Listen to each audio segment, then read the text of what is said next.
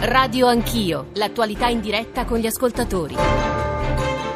Sono le nove e mezzo, tornate con Radio Anch'io, Giorgio Zanchini al microfono. Come sapete in questa ora dalle 9 alle 10 ci stiamo occupando di Libia, flussi migratori, nuovi flussi migratori.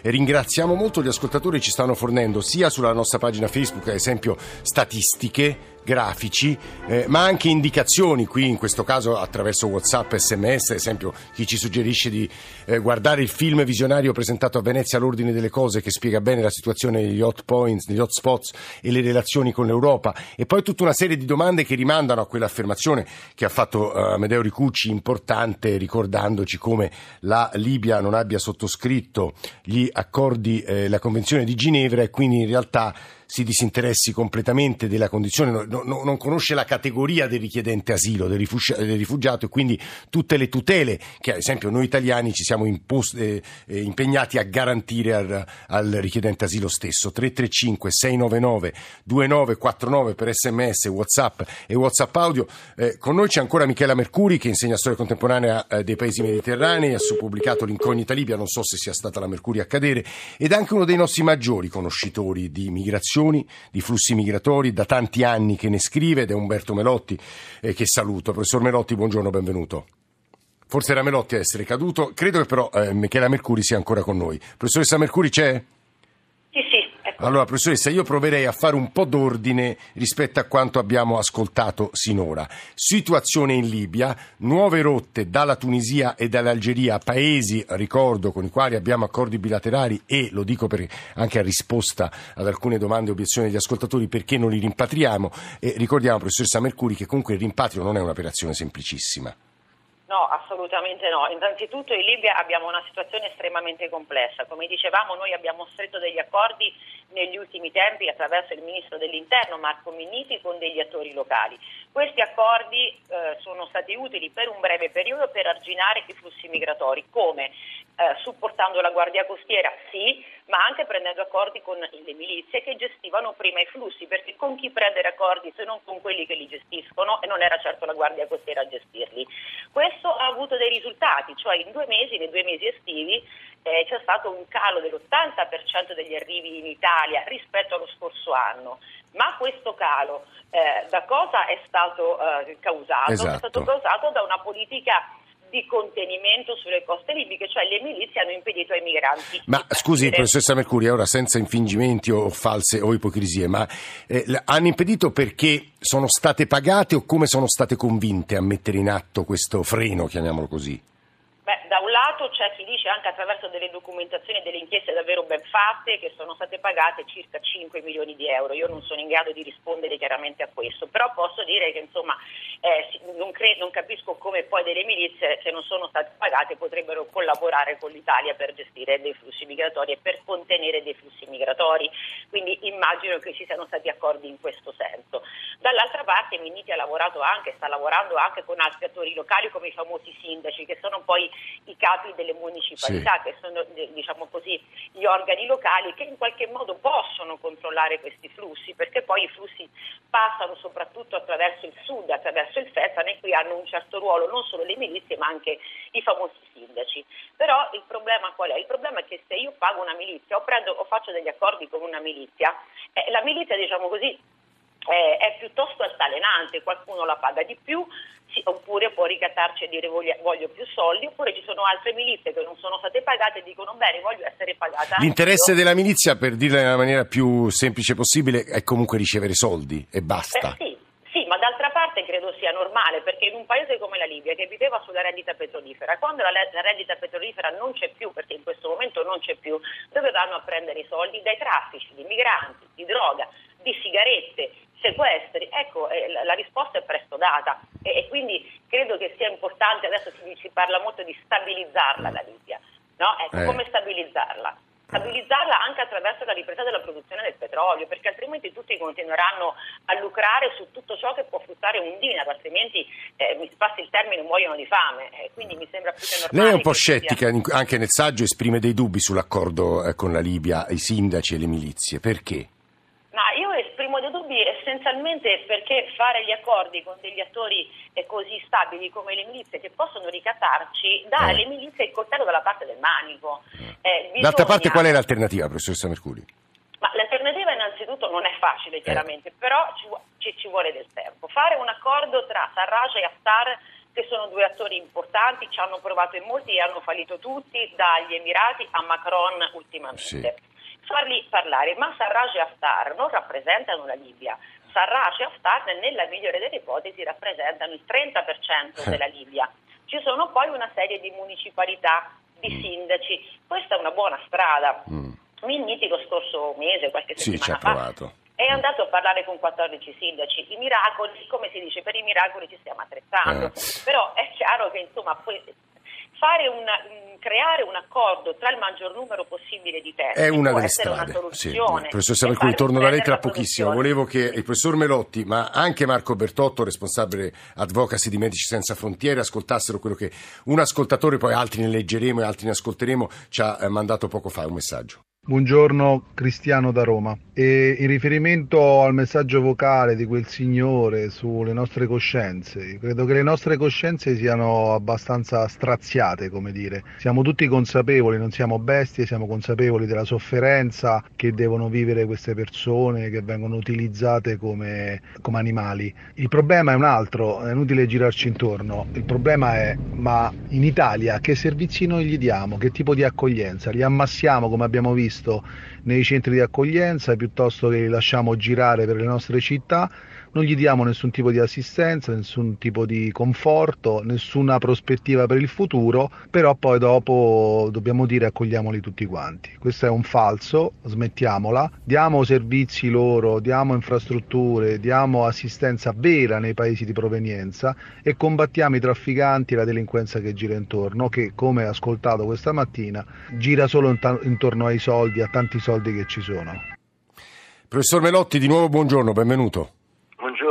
Allora, le vorrei fare un, almeno un paio di domande alla luce delle parole che ha ascoltato, ma anche di quello che ci scrivono gli ascoltatori, che riguardano l'inquietudine che traspare eh, da eh, diversi messaggi di ascoltatori rispetto all'Africa, che viene percepito come un continente in enorme crescita demografica, che fa paura e che impaurisce molti cittadini del, del, più che dell'Occidente dell'Europa eh, occidentale. E questo è il primo dato. Il secondo, se, e poi una domanda farò anche a Bertotto, ha notizia eh, di nuove rotte nel momento in cui quella balcanica e in teoria quella libico-italica si sono interrotte. Professore. Certamente. L'immagine dell'Africa come di un paese sottoposto ad una forte pressione demografica in realtà corrisponde ai fatti eh. e quindi non c'è da illudersi troppo sul fatto che la pressione migratoria possa cessare nonostante le misure che possano essere adottate qui per contenerla a breve termine o di tanto in tanto o, interrompendo le vecchie o le nuove rotte e così via. Il problema esiste ma il problema può essere risolto soltanto a lungo termine, eh sì. con lo sviluppo di almeno alcune parti di questo enorme continente dotato non soltanto di risorse umane ma anche di risorse materiali. Enormi. Eh. È chiaro. E abbiamo visto che a mano a mano che alcuni paesi hanno migliorato le loro condizioni economiche, i processi anche migratori sono fortemente diminuiti e sono anche cessati. Il problema è che è estremamente difficile tutto questo e il famoso slogan aiutiamoli a eh, casa loro controverso se ce n'è uno un po' sì. mitologico eh. perché per aiutarli sarebbero necessari degli investimenti credibili in aree con cambiamenti politici. Guardi, professor Melotti, le faccio un esempio di cui ho letto nelle ultime ore, l'Eritrea. Sì. Dall'Eritrea, come sa, arrivano, ma questo lo sa benissimo sì, anche Bertotto, certo. lo sa la, la Mercuri, arrivano eh, centinaia, se non migliaia di persone in Italia e in Europa. Noi credo che abbiamo un rapporto con il regime eritreo che però non fa che arricchire quel regime stesso che con quei soldi, almeno da quello che leggevo ovviamente, stringe le maglie della poca libertà che c'è in Eritrea e quindi è un po' un cane che si mangia la coda, almeno nel caso dell'Eritrea. E purtroppo sì, nel senso che fin tanto che non viene cambiato il sistema politico e sociale esistente in Eritrea, situazioni del genere sono destinate a ritrarre. Eh, ma... Non dimentichiamo che le migrazioni dall'Eritrea verso l'Italia sono cominciate quando l'Eritrea ha dovuto subire le pressioni dell'Etiopia dopo il 1962 e in relazione a quella guerra, dapprima la fuga delle donne poi la fuga anche dei giovani che non volevano prestare servizio militare nell'esercito etiopico. E, e la situazione politica è fondamentale. Eh. Quindi potrebbe essere contraddittorio un sostegno a quel regime per ottenere dei risultati a breve termine rispetto che a poi dietro, scusi se forzo magari le sue parole, professore, ma questa credo sia una, una riflessione che, che, anche interessi o possa interessare la professoressa Mercuri. Dietro c'è anche quell'idea, soprattutto del bushismo, chiamiamolo così, cioè di George Bush, dell'esportazione della democrazia, cioè una delle possibili vie di soluzione rispetto a quanto lei ci stava raccontando è tentare di portare il modello occidentale. Però questa strada spesso è foriera di disastri ulteriori, professor Melotti, e poi vado da Bertotto. Professore, che dice? Professor Melotti? Sì, stava, sì, stava dicendo? No. No, stavo dicendo che esportare la democrazia va bene come slogan, ma è molto difficile da, da attuare e del resto lo abbiamo visto anche laddove sembrava che per dei processi interni si stessero facendo degli enormi passi in avanti, mi riferisco alle primavere arabe, poi ben presto le situazioni... Esatto. Guardi professore, tra l'altro, e ora torno, vado da Marco Bertotto, non prima di aver letto almeno un paio di messaggi, averli riassunti se non altro, che eh, tendono a, a, sposare la tentazione di un nuovo colonialismo, cioè una delle strade che ad esempio suggeriscono alcuni ascoltatori è proprio questa, cioè l'Occidente che va dall'Occidente in Africa a gestire processi, regimi e a, addirittura regime change come lo chiamavano o cambiamenti di regime come lo chiamavano diciamo i neocon dell'amministrazione Bush, ma insomma su questo magari diremo qualcosa alla professoressa Mercuri. Eh, Marco Bertotto, buongiorno, benvenuto. Buongiorno. Da lei vorremmo un paio di eh, considerazioni, ma soprattutto informazioni. Anzitutto sulle nuove rotte, su che cosa sta accadendo eh, de, alle spinte verso l'Europa in questi giorni, in queste ore, in questo momento. E il secondo punto sulle condizioni dei centri di detenzione, sulle, sulle quali Amedeo Ricucci una parola ce l'ha detta, ma le sue sono preziose. Bertotto. Ma le nuove rotte direi che essenzialmente sono, sono tre. Eh, la prima riguarda un aumento degli arrivi attraverso quella che era definita la rotta del Mediterraneo occidentale, quindi eh, verso la Spagna. Eh, ad agosto c'è, un, c'è stato un incremento, i passaggi sono stati almeno il doppio rispetto all'agosto del 2016, anche qui si tratta di numeri non, eh, non così significativi ma che evidenziano un tentativo di eh, riaprire una rotta che nel passato era stata chiusa, peraltro con modalità non diverse dalla, dalla chiusura della rotta del Mediterraneo centrale. Una seconda nuova rotta è quella eh, giornalisticamente definita delle navi fantasma, quindi partenze dalla, dalla Tunisia. Sì, ecco, ne, ne abbiamo parlato tra l'altro nella mezz'ora precedente, sì. Esatto, e, eh, e poi c'è un'altra rotta che invece riguarda eh, la Romania sostanzialmente raggiunta eh, con eh, migranti che attraversano eh, il Mar Nero dalle, dalle coste settentrionali della, della Turchia. Ehm, c'è da dire che la rotta del Mediterraneo centrale è ovviamente pesantemente indebolita, ma di fatto alcune partenze sono, sono riprese ultime, negli ultimi giorni. perché, perché sono riprese, Bertotto, a vostra conoscenza? Ma eh, quello che, che, sappiamo è che ci sono stati eh, alcuni scontri tra milizie esatto, nell'area no, no. di Sabratha. No, quello che abbiamo raccontato, allora no, volevo sapere se aveva notizie ulteriori. Volevo chiederle, ma il fatto che il numero di barche delle ONG, quelle che, che in questi mesi, avevano, in questi mesi, ultimi anni, avevano molto operato nel canale Sicilia, nella rotta libico-italica, sia molto diminuito, in primis voi, eh, ha influito? No, io credo che questa sia una una grande ipocrisia, si è raccontato che il codice Minniti abbia indebolito la presenza, abbia quindi di fatto costituito un primo eh, elemento di, di, disincentivo, ma come non esisteva un effetto di attrazione generato dalla presenza delle navi delle ONG, non, non è esistito un, un, effetto di blocco generato dalla, dalla, riduzione del numero, che semmai è stata una conseguenza eh, certo delle, delle, differenti condizioni imposte più che tutto dalla Guardia Costiera libica, ma anche una conseguenza del fatto che si sono ridotte le, le partenze. Questo Bertotto non soltanto crediamo sia interessante, ma ehm, si aggancia alle, alla voce che stiamo per farvi ascoltare, che è la voce di Leonardo Marino, che è eh, l'avvocato di una delle ONG di cui si è parlato di più in queste settimane, la Jugendrettet, ONG con sede, se non sbaglio, a Berlino, tedesca, alla quale è stata sequestrata una, una barca. È venuto qui in studio Francesco Mincone che ha seguito quella vicenda, se la ricorda molto meglio di me, quindi potrà aiutarmi a porre le domande più corrette a Marino. Francesco.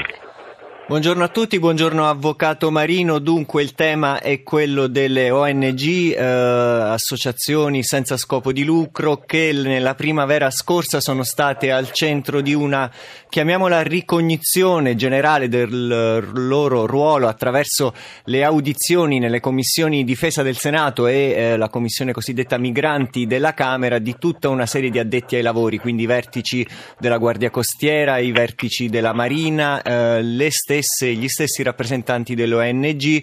Diciamo che c'è stata un'opera di eh, tentativo di chiarimento su quello che era il ruolo delle ONG nei soccorsi in mare. Ci sono state delle accuse pesanti verso le ONG, accordi con i trafficanti, andare incontro ai barconi, quasi aiutare i trafficanti a far arrivare i migranti al largo della Libia dove poi sarebbero stati raccolti.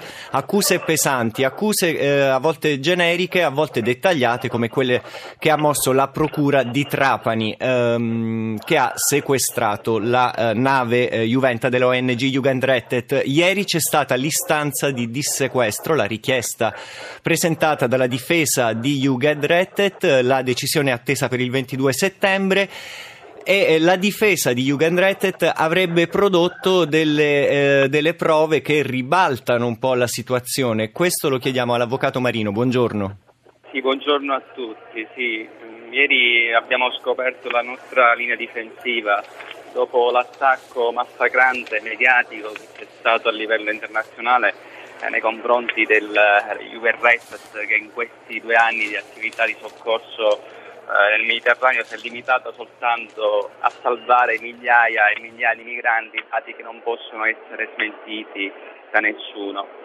Eh, già in questa fase, nonostante la procedura, che è una procedura sommaria che non permette comunque ancora di entrare diciamo, troppo nel dettaglio della vicenda, abbiamo oh, illustrato al Tribunale di esame qual è la nostra linea, ossia quella che negli episodi contestati ci sono stati soltanto degli eventi SAR istituzionali di salvataggio e di soccorso in mare, che, la, che l'autorità di coordinamento oh, della Guardia Costiera MRCC era a conoscenza degli eventi di salvataggio. Però, Avvocato, eh, posso farle, posso muoverle un'obiezione perché nell'indagine eh, ci sarebbe anche altro, cioè l'intercettazione, ad esempio, che ha riguardato un medico, Stefano Spinelli, ascoltatelo mentre racconta innervosito di comportamenti assunti a bordo della Juventa per ostacolare le autorità. Guardi, queste spinelli al momento noi abbiamo, una, abbiamo i brogliacci, abbiamo una sintesi comunque delle intercettazioni, si degli, dei comportamenti anomali, vengono identificati anche in queste conversazioni, in queste intercettazioni come rivoluzionari, però mh, la nostra tesi è assolutamente loro non, non, c'è nessuna, non c'è stata nessuna richiesta dell'autorità eh, di specifica di fornire materiale video, fotografico. Addirittura quando la nave, la Juventus, è stata costretta ad entrare a Lampedusa nel mese di maggio del 2017, è stata costretta ad entrare a Lampedusa. In quella fase è iniziata l'attività di intercettazione con delle violazioni eh, forti perché comunque la nave è una nave battente eh, bandiera olandese, non è stato chiesto allo stato di bandiera della nave nessuna autorizzazione quindi in primo luogo il sequestro non poteva essere effettuato perché è stato trattato peggio di una nave di cittadini irregolari, di clandestini, mi scusi il termine che non utilizzo però per farlo capire. Sì, sì, sì, sì, sì, sì. Francesco. Eh, aspetti avvocato, aspetta, poi aspetta, aspetta. Voi avreste prodotto delle prove che confutano le accuse della Procura, in particolare per quanto riguarda il presunto comportamento favorevole agli scafisti, cioè l'accusa di in qualche modo andare incontro agli scafisti, l'accusa in qualche modo di avere dei contatti fatti con gli scafisti preparatori agli incontri in alto mare. Eh, voi avreste delle foto che eh, smentiscono le foto che abbiamo visto tutti mesi fa eh, che l'accusa portava a sostegno delle sue tesi con eh, vostri eh, gommoni di appoggio che erano eh, so- sospettosamente vicini ai mm, scafi degli scafisti. L'avvocato. Sì, sì, allora eh, noi questa, da questa fase abbiamo prodotto una cronologia fotografica e ah, ci sono anche alcune immagini video del soccorso in mare avvenuto eh, il 18 giugno 2017, ma la cosa più importante è che già nella fase eh, del riesame ho prodotto una sommaria informazione testimoniale di un membro di un'altra ONG operante nel Mediterraneo della SIFAX che ha visto, che ha partecipato all'operazione eh, di soccorso ed esclude in maniera assoluta che ci sia stata una consegna da parte dei membri della eh, ONG che assisto ai trafficanti libici. I miei assistiti si sono soltanto limitati a spostare per ragioni di sicurezza le barche usate dai migranti perché gli eventi non erano finiti. Perfetto, avvocato. Dopo c'è stato un altro.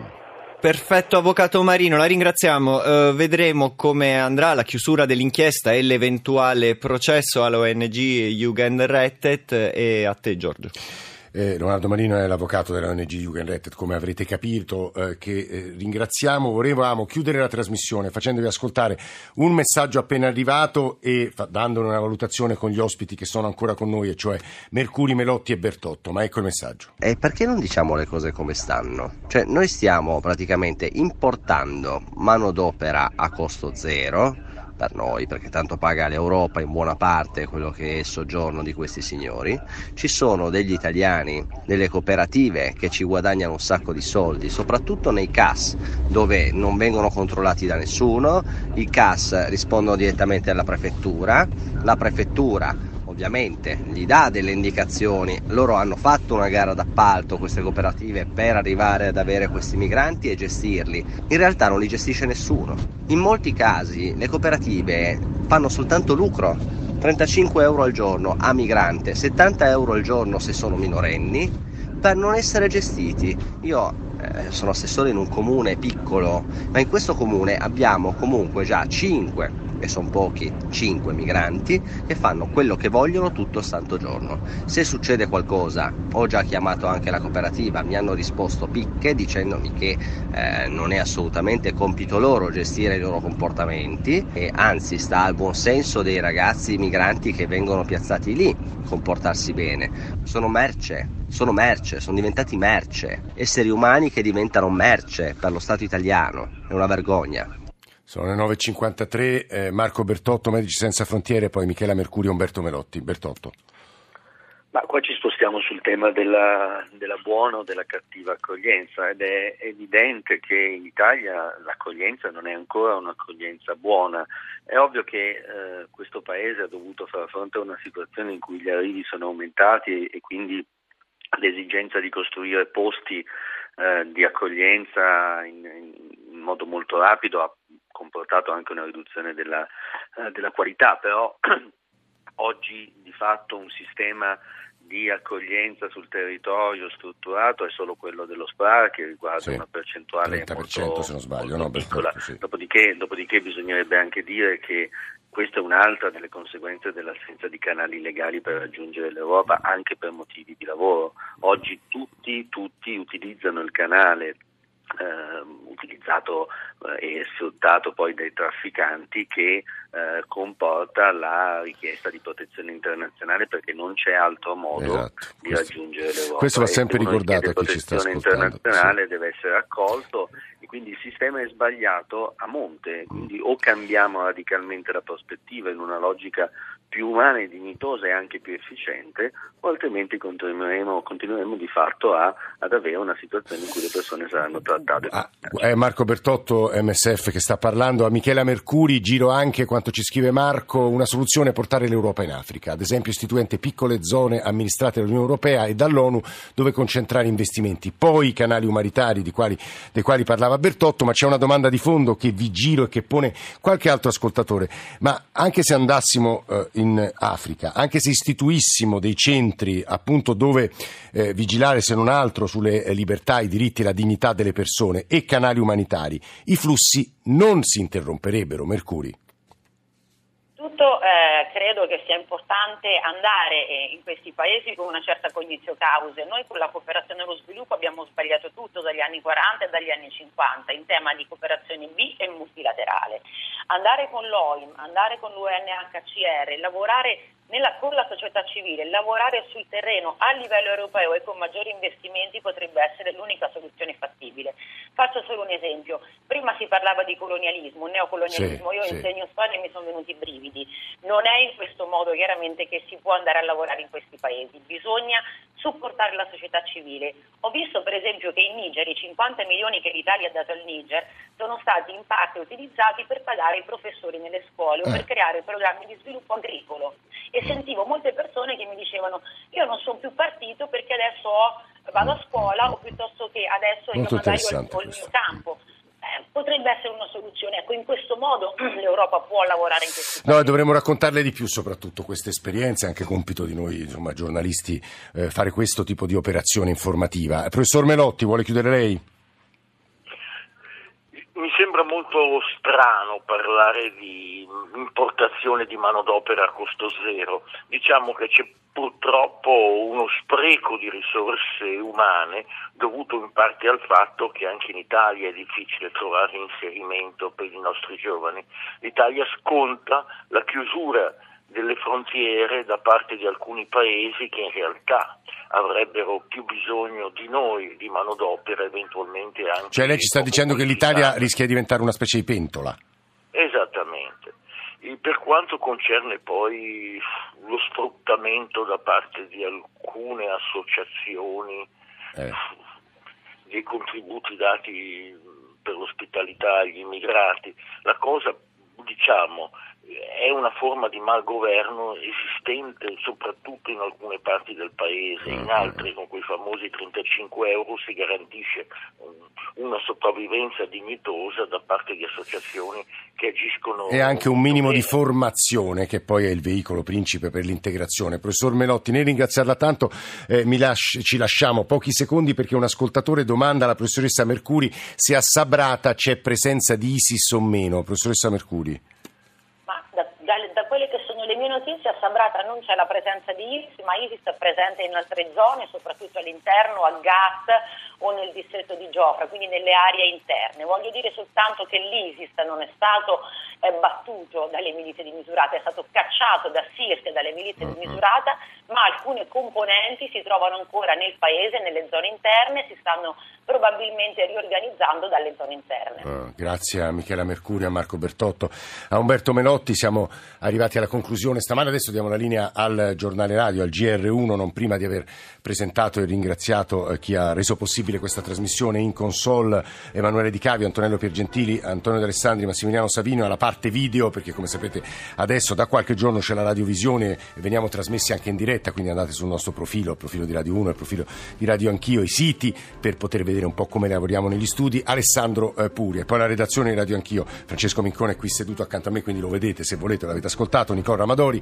Alessandro Forlani, Francesco Graziani, Ada Marra, Alberto Agnello, Alessandro Bonicatti, Valentina Galli. In regia c'è Mauro eh, Convertito. Come vi dicevo, adesso il GR1, se volete comunicare con noi, con noi, scriverci, criticarci, suggerirci temi, argomenti, inchieste da portare avanti perché tra le 9 e le 10 molto faremo su questo fronte, molto insisteremo su questo, scriveteci a radioanchio.it oppure sulla nostra pagina Facebook. Grazie davvero a tutti per l'ascolto, ci risentiamo domattina eh, verso le 7.35. A domani. Thank you.